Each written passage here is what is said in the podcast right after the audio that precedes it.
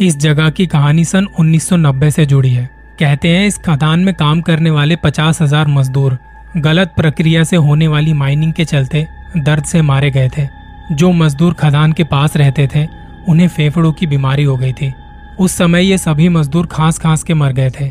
सभी मजदूरों को खून की उल्टियाँ हुई थी और तब से ही लंबी देहार माइंस मसूरी की सबसे खतरनाक और खौफनाक जगह बन गई है। इसका डरावना इतिहास पिछले कई सालों से लोगों को डरा रहा है। स्थानीय लोगों के मुताबिक, लंबी देहार माइंस चूना पत्थर की खदानें हुआ करती थी। यहाँ पर अंग्रेज़ों के जमाने की इन खदानों को साल उन्नीस सौ छियानवे में बंद कर दिया गया था। आसपास रहने वाले लोगों को अचानक ही किसी की चीख सुनाई देती है तो कभी कोई आवाज़ देकर राहगीरों से मदद की अपील करने लगता है। यहाँ हर साल होने वाले हादसे बढ़ते जा रहे हैं, और इन्हीं कुछ वजहों से खदानों को बंद करने का फैसला लिया गया था। लोगों के मुताबिक इस खदान के सामने से जो भी गुजरता है उसके साथ या तो कुछ घटना घट जाती है या उसका एक्सीडेंट हो जाता है।